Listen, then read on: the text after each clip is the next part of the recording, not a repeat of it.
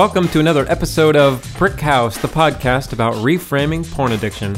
I'm your host, Ben Fraser, who also happens to be a recovering porn addict. That's right.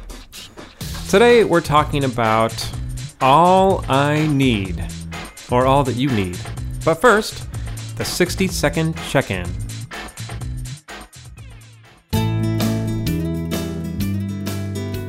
It's day 13 in my recovery again. so if you listened to last week's episode, it was uh, day four. So um, no masturbation, no porn this week. A few days ago, I was staying overnight at a friend's house uh, for business, and I was very tempted to masturbate because I couldn't sleep, but I survived. I didn't masturbate. That was good. Another uh, struggle this week was. Um, I was a little frustrated. I was sort of almost about to have sex with my girlfriend, but she stopped before we got started. And I don't know about you, but that's kind of frustrating. But anyway, that passed. It was fine. It all worked out. Still no porn, no masturbation. All is well. All right, that's the 60 second check in. You may have noticed that the format is a little bit different this week. Well, I decided to shake things up a little bit things seem to be a little stale and boring, so it's time for some new music, new format. Hope you like it. So today I want to talk about All I Need. Well, this uh, comes from a couple different places.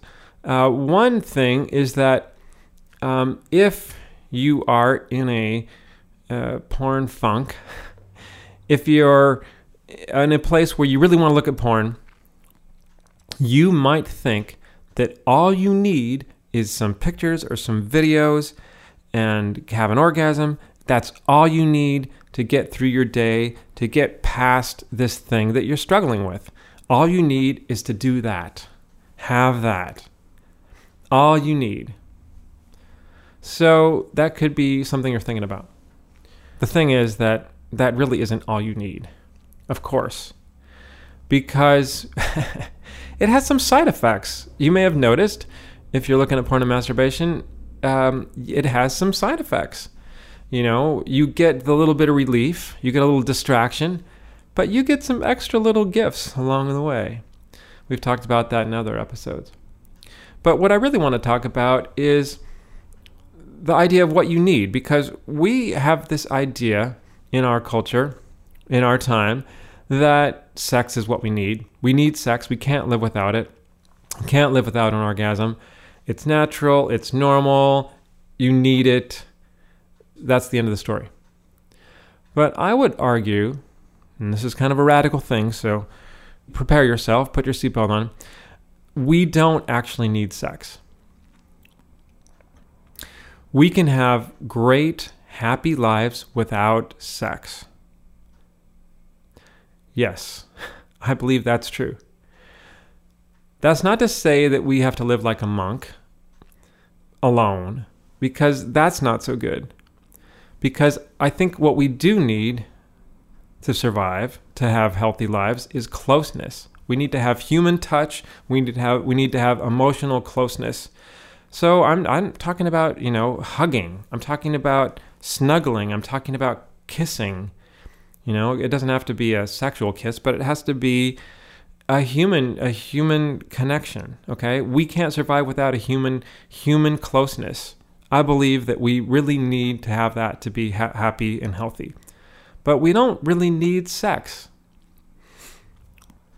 Sex is uh, given to us in our bodies to procreate, to pass on our genes. Um, that's great but we I, I don't think we need it. So I want you to consider that idea. I know it's kind of crazy, you know, and it is really hard because our culture, as I said, really encourages us to have sex, and because it, capitalism has really taken over um, sex. Capitalism has taken over sex to sell things, and it's in our face all the time how desirable it is, how great it is, how fun it is, how everything it is. And it's, you know, we, we're presented with this unrealistic idea of sex and what it means to us. So that's that's basically what I want to say this week. We don't need sex, but we need closeness. Okay, now it's time for the appreciation. This week, um, I want to appreciate Bernie Sanders. I don't think he's going to win, but I like what he's saying. I really like what he's saying. You know, I, I have some questions about his leadership. You know, is he going to, how, how would it be if he was talking to um, Putin or, you know, some world leaders? How is he going to do in that room? You know, I, I, I don't know. I can't, I'm having a little trouble seeing him there. But I love what he's saying. I'm glad somebody's saying it on the world stage because it needs to be said. And I'm totally glad that he's managed to raise all that money just, you know, with um, $30 here and there. It's amazing. I love Bernie Sanders. And I hope that something good comes from his candidacy, even if he doesn't win. All right, well, that's it for today. Thanks for, so much for listening. You can find links to some of the things I talked about in the show notes. If you have questions or comments, if you want to watch the Brickhouse web series or listen to other podcast episodes or be a guest on the show, go to brickhousewebseries.com. Feel free to drop me a line and let me know how you're doing.